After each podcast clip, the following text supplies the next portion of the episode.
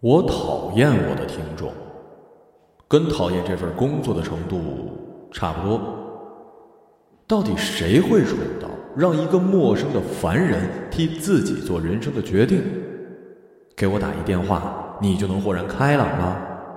我要真有这本事，都能拆庙了。这位热心听众，你为什么不去喝酒啊？半夜的交通台没什么拥堵信息可供提醒，我的节目就播给那些开车到楼下却坐在车里不愿回家的人，白天拖着佛珠吹牛逼的大老爷们儿，不知怎么的就抄起手机，在这城市各个角落偷偷的上演车不堵了，宝宝心里堵的戏码。他们在那头告诉我生活的各式艰难，从失恋到失业，从追尾。到阳痿，我在这头呢，告诉他们要笑对人生。辞职的前一天，我一定得把节目的 slogan 改成“万家灯火有你，没我”。兴许呢，真有人能把倾听当乐，以给出建议为荣。可是至于我，这只是日复一日的尴尬。我本来就不是一个喜欢表达意见的人，吃什么无所谓，去哪儿不在意，从不挑头聚会，也没有特别讨厌的人。前年偶然在高铁上看到了一本别人留下的杂志，上面说这样的人呢，其实是被动的强势者，根本不是老好人，只是习惯随和懒散来掩饰冷漠与厌恶。我学了四年心理学。竟然觉得一本封面是卡通人物的杂志彩页很有道理。就是那辆列车，把我从首都搬到了这个小城。这里的一切像是被写好的，从城的这头到另一头打车五十块，开一间别的城市早就有的连锁店，就会引来所有年轻人拍照。公车上的广告还播着去年的促销消息，几十年前的朋友每个月总能见两面，好像人在小城市也跟着小了起来，不再觉得自己重要，靠惯性就能活到死。我工作的播音室是几个人轮着用，别人的东西是越摆越多，喉糖啊、笔记本啊、茶叶罐啊、大大小小的靠枕呐，啊对。啊，甚至还有人拿了一个能煲汤的壶。我什么都没带来过，渴了就用会客厅里的纸杯接水喝。残余的食物气味跟同事们的味道，在狭小的空间盘踞不去。这是一种别人生活的健康味儿。进门，我摘下被雾气蒙住的眼镜，用最里层的衣服擦出一还算透亮的世界。拨开别人的东西，给自己腾出一空。现在的导播是一大四女生，瘦，不爱说话，上班抱腿缩在椅子上，干巴巴的小胳膊，在导播台上的时候像是垂死的人在求救。同事管她叫小米，也不知道她是姓米呀，还是名字里有个米。没问过，反正过段时间台里又会换一个新的实习生。省钱。接热线的时候，我就打开手机，一边玩游戏一边听对方倾诉。游戏是不能太激烈的，不能现实，要随时停下，诚恳的回应对方。要相信明天。比如现在，用两根手指把屏幕上的三 D 阴影调整成不同角度，组成某种意想不到的图案。真的。我不在乎他们说了什么，也不在乎他们想，也不在乎他们想得到什么回馈。要是对方也这样想，呵 呵我们简直应该隔着电波击掌相庆了。假如有一天我有幸活到退休，并且足够自恋，或许可以写一本自传。我无情，我无义，我无理取闹，却当上了。情感导师。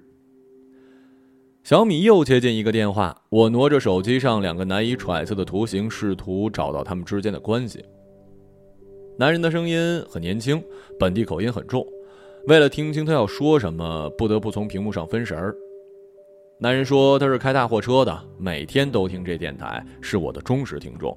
我客气的表示了感谢，手上渐渐靠近的不规则图形突然亮了，那是接近答案的象征啊！我还没捕捉到那个稍纵即逝的角度，亮光就消失了。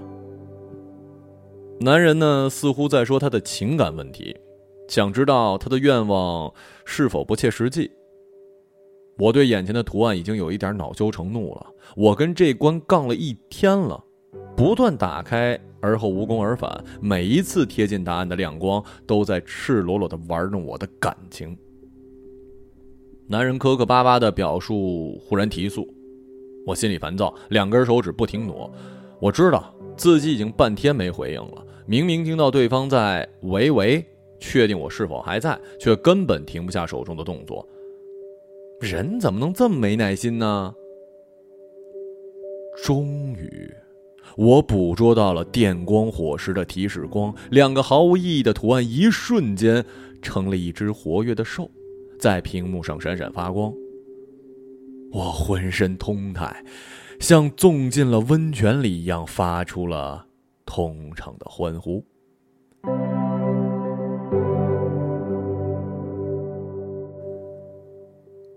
听到自己的声音的时候，我就知道完蛋了。上次被这样丢在狂喜和尴尬的交界，还是初二夏天撸射的瞬间，门被父母打开的时候。相比这之后可能的责骂、投诉或者是处罚，如何结束这段对话才是我最头疼的。某种久违的感觉让我觉得无地自容。我等着电话那头的爆发，最好是脏话，那肯定能在某种程度上消弭我的不适。然而耳机里却是源源不断的音乐。不知什么时候，小米切了音轨，在那头淡定的表达着信号丢失的歉意，然后插进了一则不动声色的广告。我隔着玻璃看着他，他向我打了一倒计时的手势，一言不发。细细的胳膊伸长，以求救的姿态救了我。如果刚才那个人也是在向我求救，又该如何呢？我强迫自己不再想这些，点点头，调整呼吸，接了下一个电话。是个熟悉的声音。啊，刚才掉线了。我愣住了。哦哦，对。那个呃，说到哪儿了？我这才意识到，电话那头还是他，那个开夜车送货的多情司机。一种解脱之后的恼怒直冲脑门，男人颠三倒四把剧情又絮叨了一遍。我听明白，他从农村来当快递员的时候，爱上了一小学老师，后来他因为被客户投诉而失业，一直没敢跟对方表白。如今没了去学校见他的机会，愁得吃不下睡不着。原来俺活的可滋了，从来没有这么难受。爱情伤人，大城市伤人。哈哈哈，这也叫爱情？这地方也叫大城市？我这么想着，说出来的却是：时间会治愈一切，都会慢慢好起来的。过去俺都不信，现在信佛了，最羡慕弥勒佛，整天都能笑出来本来想说，谁也不用羡慕，你会遇见最好的自己。但是不小心说了真心话。如果你有弥勒佛那么胖，你还能笑得开心吗？No。啊？因为我现在就比弥勒佛胖。千万句脏话奔腾啊！我竟一时语塞。用尽残存的智商，用旁边的电打火机制造了一点杂音，然后说：“哦，这位听众朋友的信号，呃，看来是不太好啊。”念了结束语，跟听众道晚安，准备结束今天这操蛋的工作。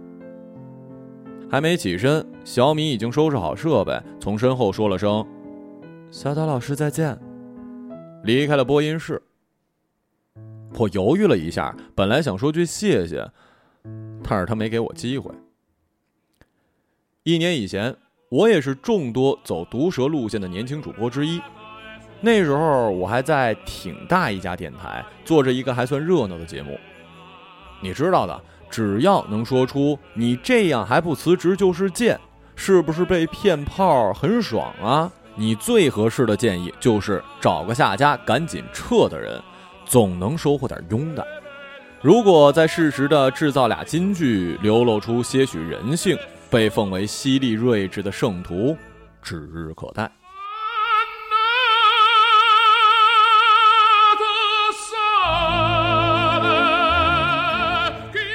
可是现在，我放弃了。冷嘲热讽也是一种能力，也需要热爱生活。现在我只想做一个不咸不淡的节目。不要好到有人关注我胡说八道，也不要差到需要我另谋生路。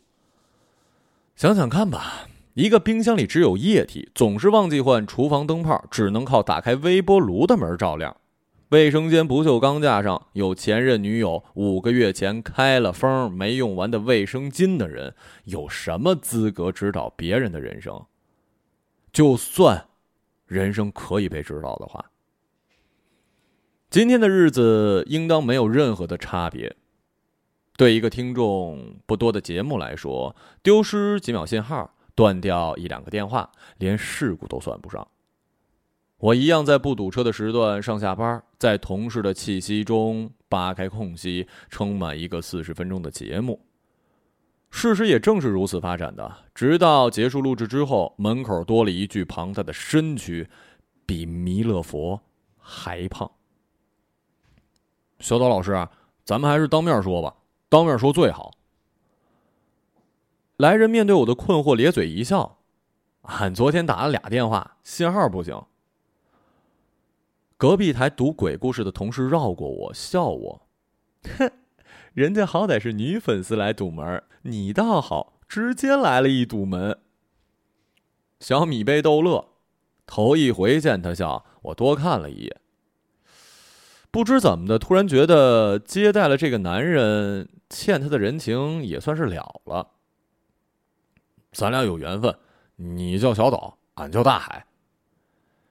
你该叫胖大海吧？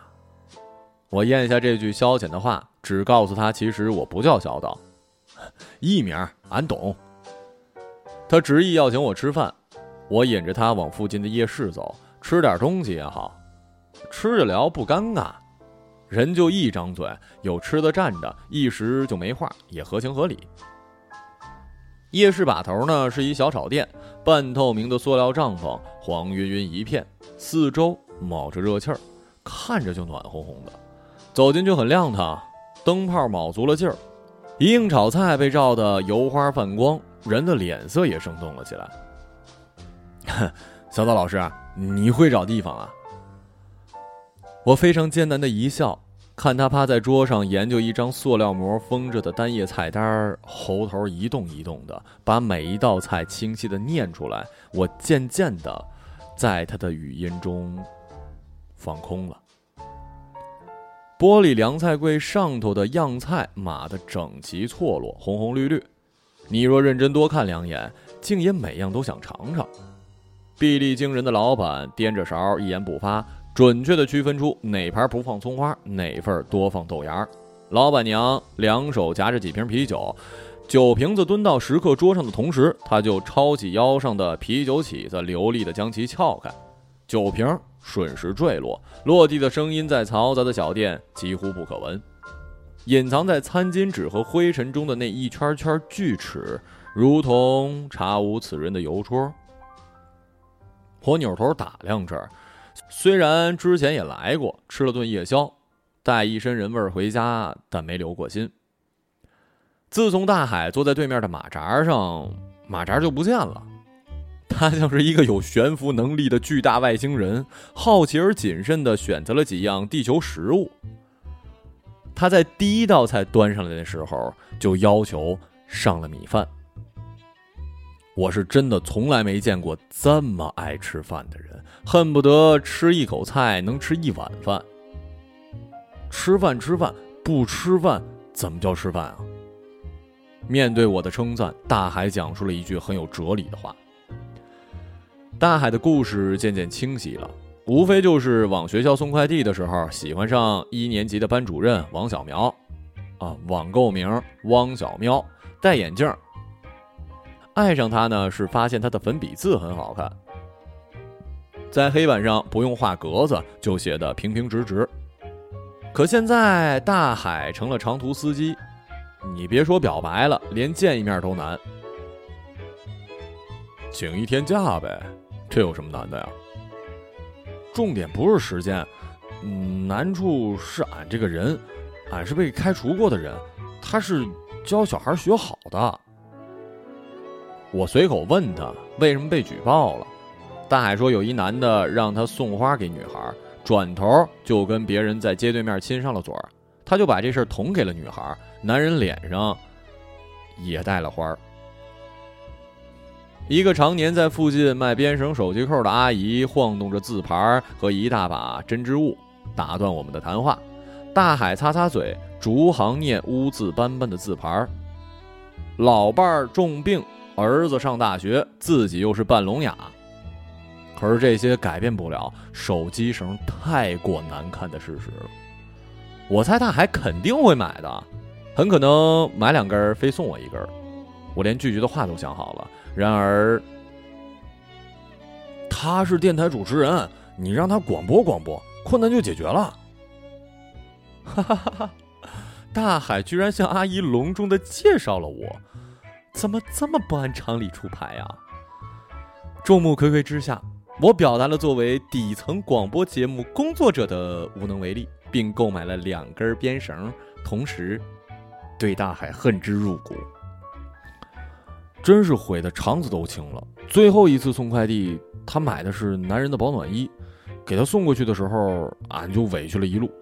其实那次该和他要电话的，买保暖衣可能给同事代买的呀，也可能给他爹买的呀。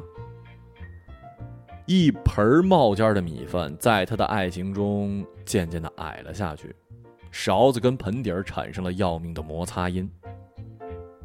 我准备走了，大海聊得意犹未尽，自己打包了一个没怎么动的菜，同时把碗筷给收拾了，桌子也抹了。老板娘走过来，流露出几秒的惊恐。棚外的空气出奇的清新，大海整个人冒着热气儿走在我的左侧，云雾缭绕，打着饱嗝。我已经很久没有跟人同行过了，尤其是这么近的距离。你说俺到底怎么办呢？你接两次电话，跟俺说的不一样。我竟然给了两次建议，还竟然不记得任何一次了。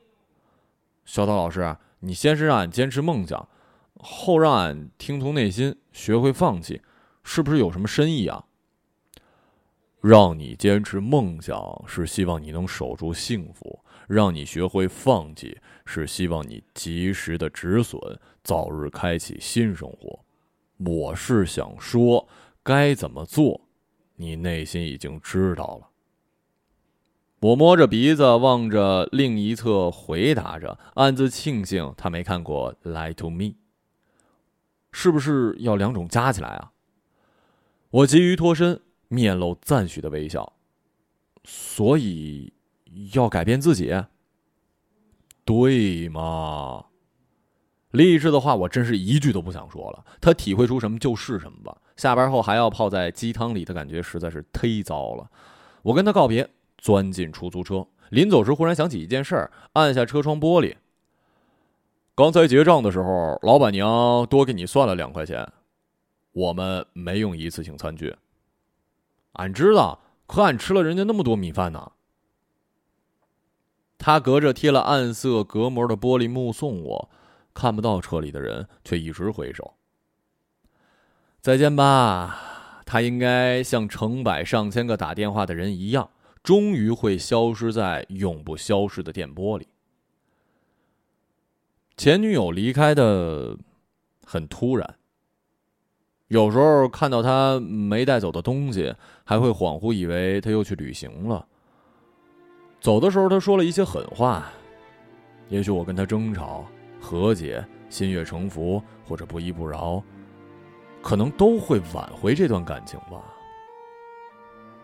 可是我什么都没做，我怕和解和争吵都会佐证他的狠话。我不配有感情。我们当初好的时候，可是谁都没提感情啊。人怎么就做不到不忘初心呢？或许，从不对感情认真的人遇到了一个更不认真的，就会不甘心吧。这番话我没能用来嘲笑他。如我所说，他离开的很突然的。过完周末再去上班。工位上多了一袋新大米、一串香肠和一筐半干的红辣椒，辣椒上蒙着水汽，显然是刚从外边拿进来不久。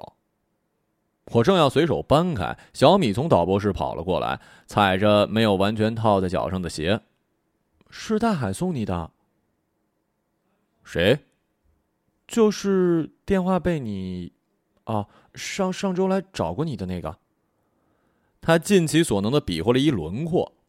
他说：“你给他兜里塞钱了，说好他请客，你塞了钱，他就白请了，所以送了一些，呃，这都是他爸来看他的时候拿的。想转送给小米的，可是他宿舍开不了火，拿回去也没用。我就只好搬回了家。没想到不想欠人情这件事儿，让我又欠了一人情。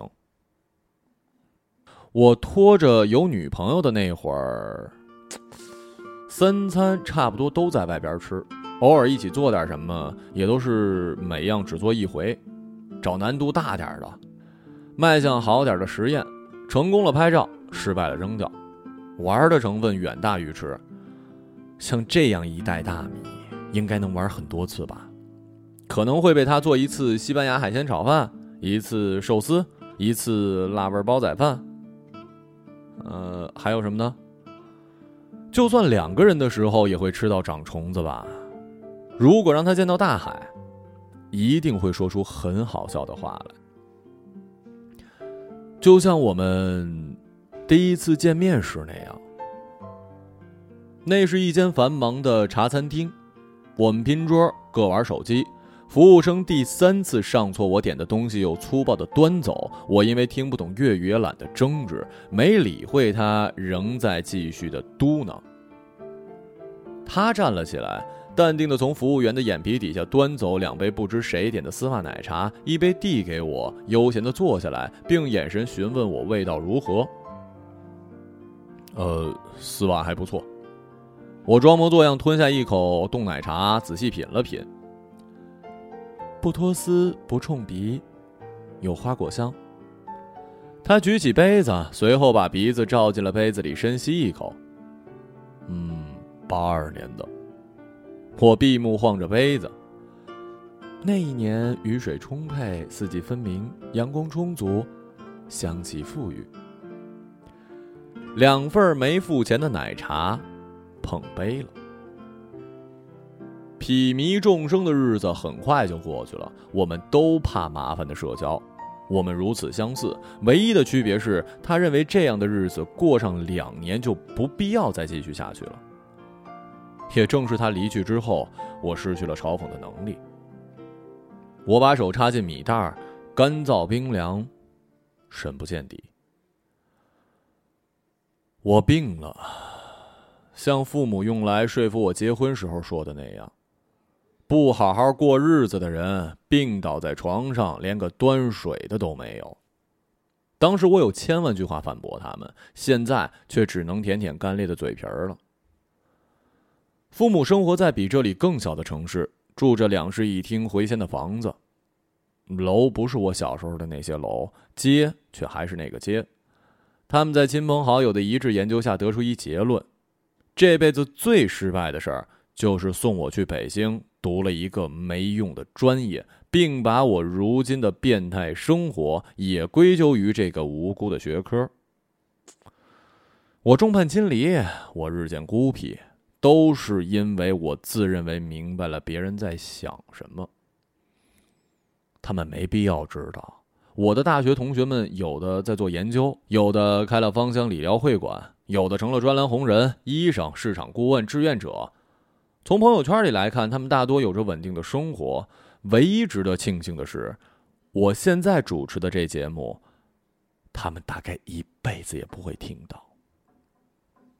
我昏天黑地的待在房间，放弃等待那个要了仨小时还没到的外卖，勉强起身想找点立刻能吃的。一串皱巴巴的干辣椒，一袋大米，一串香肠。我这才发现，香肠上还拴着一张字条。边角被油浸成了透明，写着“他要去做改变，让我不要担心”等字。我赶紧找出电饭煲，煮上米，手不断发抖。被压抑的饥饿，因为见到食物突然成了猛兽。米刚进锅，我已经吃下了一根香肠，草草咀嚼，囫囵吞下，来不及辨别咽下的是急速分泌的唾液，还是鲜咸的肉汁。我用几杯凉水又送下一根香肠，感觉身体渐渐苏醒。然而，就在电饭锅冒出暖香的时候，陌生的眩晕跟绞痛从四面八方涌了过来。我被迟到四个半小时的外卖员送到了医院。同事代班两天后，感觉应付不来。把我的时段改成了影视金曲欣赏，领导打电话让我安心养病，影视金曲也是很好的。后来小米打电话，吞吞吐吐的问能不能让他代班，说不想这么好的节目被砍了，肯定是怕影响他实习报告吧。我痛快的答应了，数着药水从针管到血管一滴一滴的睡着。醒来的时候，面前多了一人。似乎不是医护人员，他手中拿着一把刀，坐在我床边。比这更恐怖的是，他的手已经削好了一大盘的瓜果梨桃。见我睁眼，抬头咧嘴笑：“小岛老师，你吃，刚醒肯定口渴。”他手里攥着刀，就把盘子递到我跟前儿刀比任何一水果离我都近，我下意识的往后一缩。俺问了护士了，能吃。刀又离我近了一寸，我猛然回忆起这奇怪的口音，再仔细看了一下眼前的人，竟然是大海，但是再也不是胖大海了。他结实方正，精神十足，一个移动的弥勒佛，忽然成了几十年前宣传画上的健康青年男子。你可太有本事了！那个香肠是生的，吃之前得蒸啊！你没见纸条啊？为了表达感谢，请吃饭，我悄悄的给他塞了钱。那这顿算白请了，必须送我吃的弥补。吃的把我吃坏了，按照他的逻辑，这还得算他的，必须由他来送病号饭。我扭过头，看着对面楼上的红十字，简直想祈祷。减肥只是大海做出的改变之一，他还辞了夜车司机的工作，报了一英语班。在接下来的几年里，我不得不忍受你昨天才吃了半碗 noodle 和俺刚打开道给你换点新鲜的 air 之类的表达。他在照顾我的间隙咨询表白前，他需要解决什么问题？我什么都不敢说，我的任何敷衍他都会拿小本记下来，成为接下来要完成的事儿。所以我只好反问他：目前最大的问题是什么？思考。俺最大的问题不就是胖吗？我觉得不是。但是相比他的傻，确实，嗯，胖更好解决一点。说什么他都信，还一信就信很久。有个现实点的奔头呢，还能让他活得容易一点吧。于是我就建议他努力接近那个目标。比如找到一个能够接触到暗恋对象的工作。得知我是因为外卖迟到才在重感冒之余又得了急性肠胃炎，他一拍大腿，当即决定去那学区送外卖。我也当即决定了出院，我连谢谢都不敢说，生怕又陷入他的人情圈套。父母还是得知了我生病的事儿。不顾我反复强调已经好了，执意来看望。跟料想的一样，我作为世界上最失败的人，从个人习惯到人际交往，被指的是一无是处。我看着老的有点陌生的父亲，一直忍耐，直到母亲拿着前女友照片，边哭边让我找人家道歉和好，让我不要辜负她，我终于崩溃了，像是青春期的孩子一样摔门而出，走到街上才发现离开的 是我自己家呀。我无处可去，只好走到了单位。同事老耿正蹲在门口抽烟，一言不发。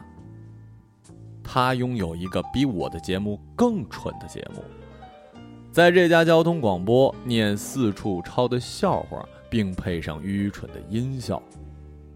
不知道堵车的时候听到一万年前的笑话会不会更想死啊？我蹲在他身边也点了烟，抽完烟便说：“辞了吧，咱们干这行能图什么呀？”老耿茫然。我挺喜欢的呀。继而又露出那种神秘的沉默。愁死了！我老婆说楼下菜场的小菜不好吃，这个点要去东郊菜场是要塞车的呀。你永远无法走进你不能理解的生活。我回去的时候，父母已经走了，屋子里变得明亮整洁，前女友的东西被封在一个纸箱。冰箱里放满了食物。他们为什么要这么做呀？为了让我因为没有做错的事情而感到内疚吗？哼！我气急败坏。而大海正好撞枪口上，我早早去了台里，没想到他更早的等在了那儿。他似乎胖回去了一些，在阴影里如同一座忧伤的山。他还真是找了学校附近送外卖的差事。却担忧的发现，最近小王老师订了两份饭，付钱的却是另一个男老师。他买了新衣服，准备正式答应的这一天，他看到两个人把盒子凑在一起吃了，好像一个观察入微又伤心欲绝的变态。他上前拉我的手，我立刻甩开这黏凉的触感。大海惊讶了，随即恢复了平日的热情。小岛老师啊，你看俺怎么弄啊？你给俺拿个主意啊！小岛老师，他在我身前身后转，立体环绕骚扰。我拉开椅子坐下去，告诉他我得工作了。晚上打折，咱一人一个。没事儿，我我在这，没事，俺在这儿等你。你说了怎么办？俺才踏实了。他甚至掏出了两盒外卖。我看着餐盒，忽然怒火大发。我不知道怎么办，能不能不问我了？我接你电话那是工作，告诉你都是瞎编的。我不关心你怎么办，明白了吗？咱一块吃过饭啊，一块吃过饭，就是朋友了。谁跟你是朋友啊？哪儿那么多人生经验啊？管用我自己不会用啊，认命就行了。人就应该打断了牙往肚子里咽，想励志是吧？天桥底下推三轮卖书的知道吗？十块钱三本我知道自己喊得很大声，连小米都不能假装看不见了。他仿佛对大海说了一些什么，送他离开了。我一动不动的坐着，等节目开始。只有开始了，才能结束。明明记得自己只是早来了一会儿，却像是等了几个小时。我注意到小米盯着我，有些不自在。如果你现在觉得我很混蛋，说明你的洞察力太低下了。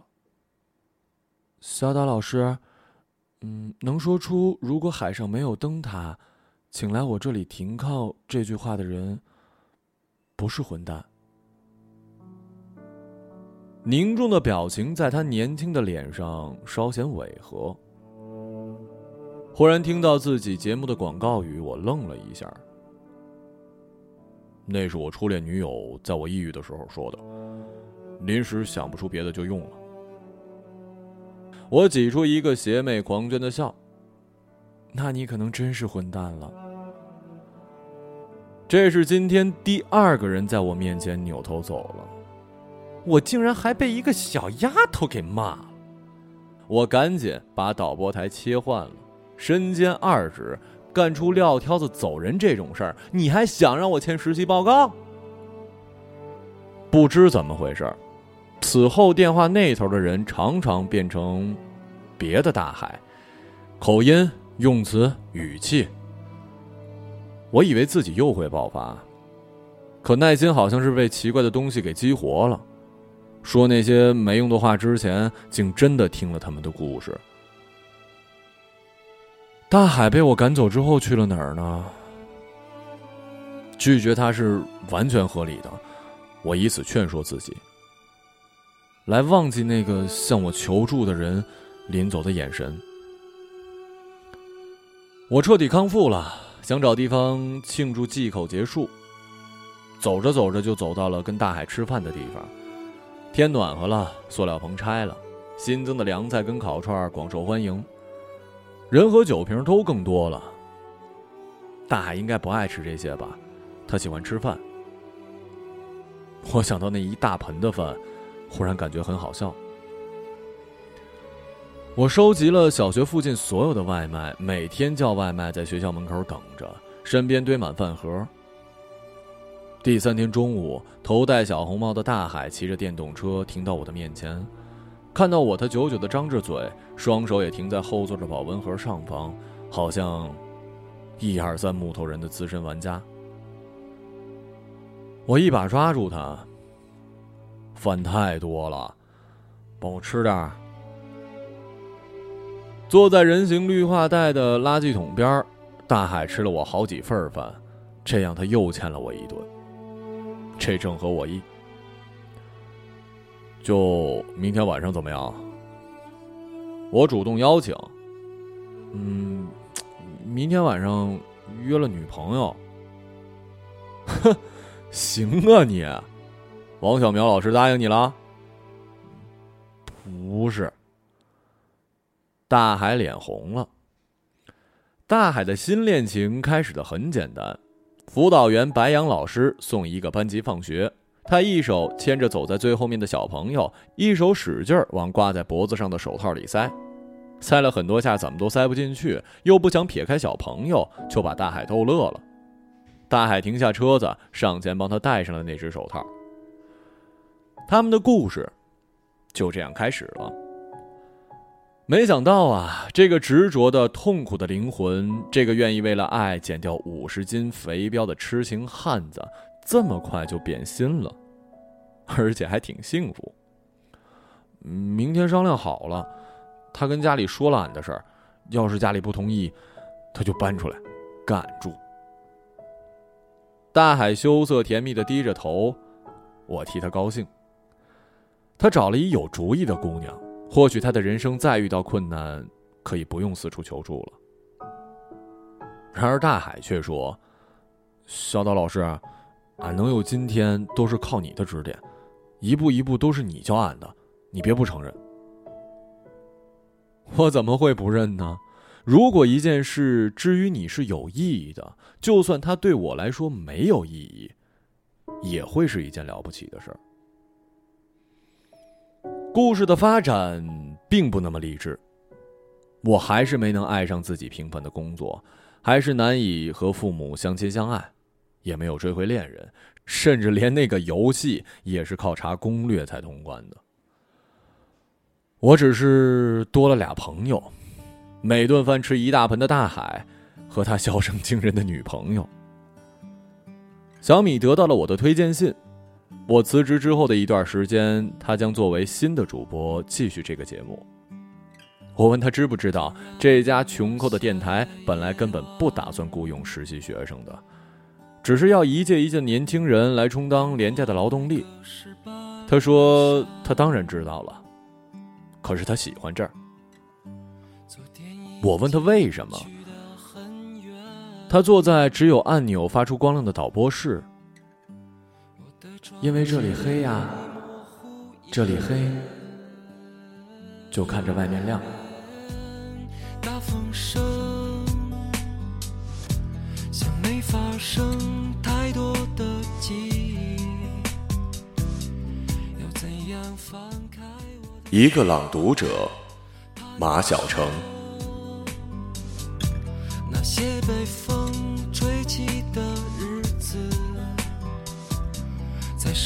手。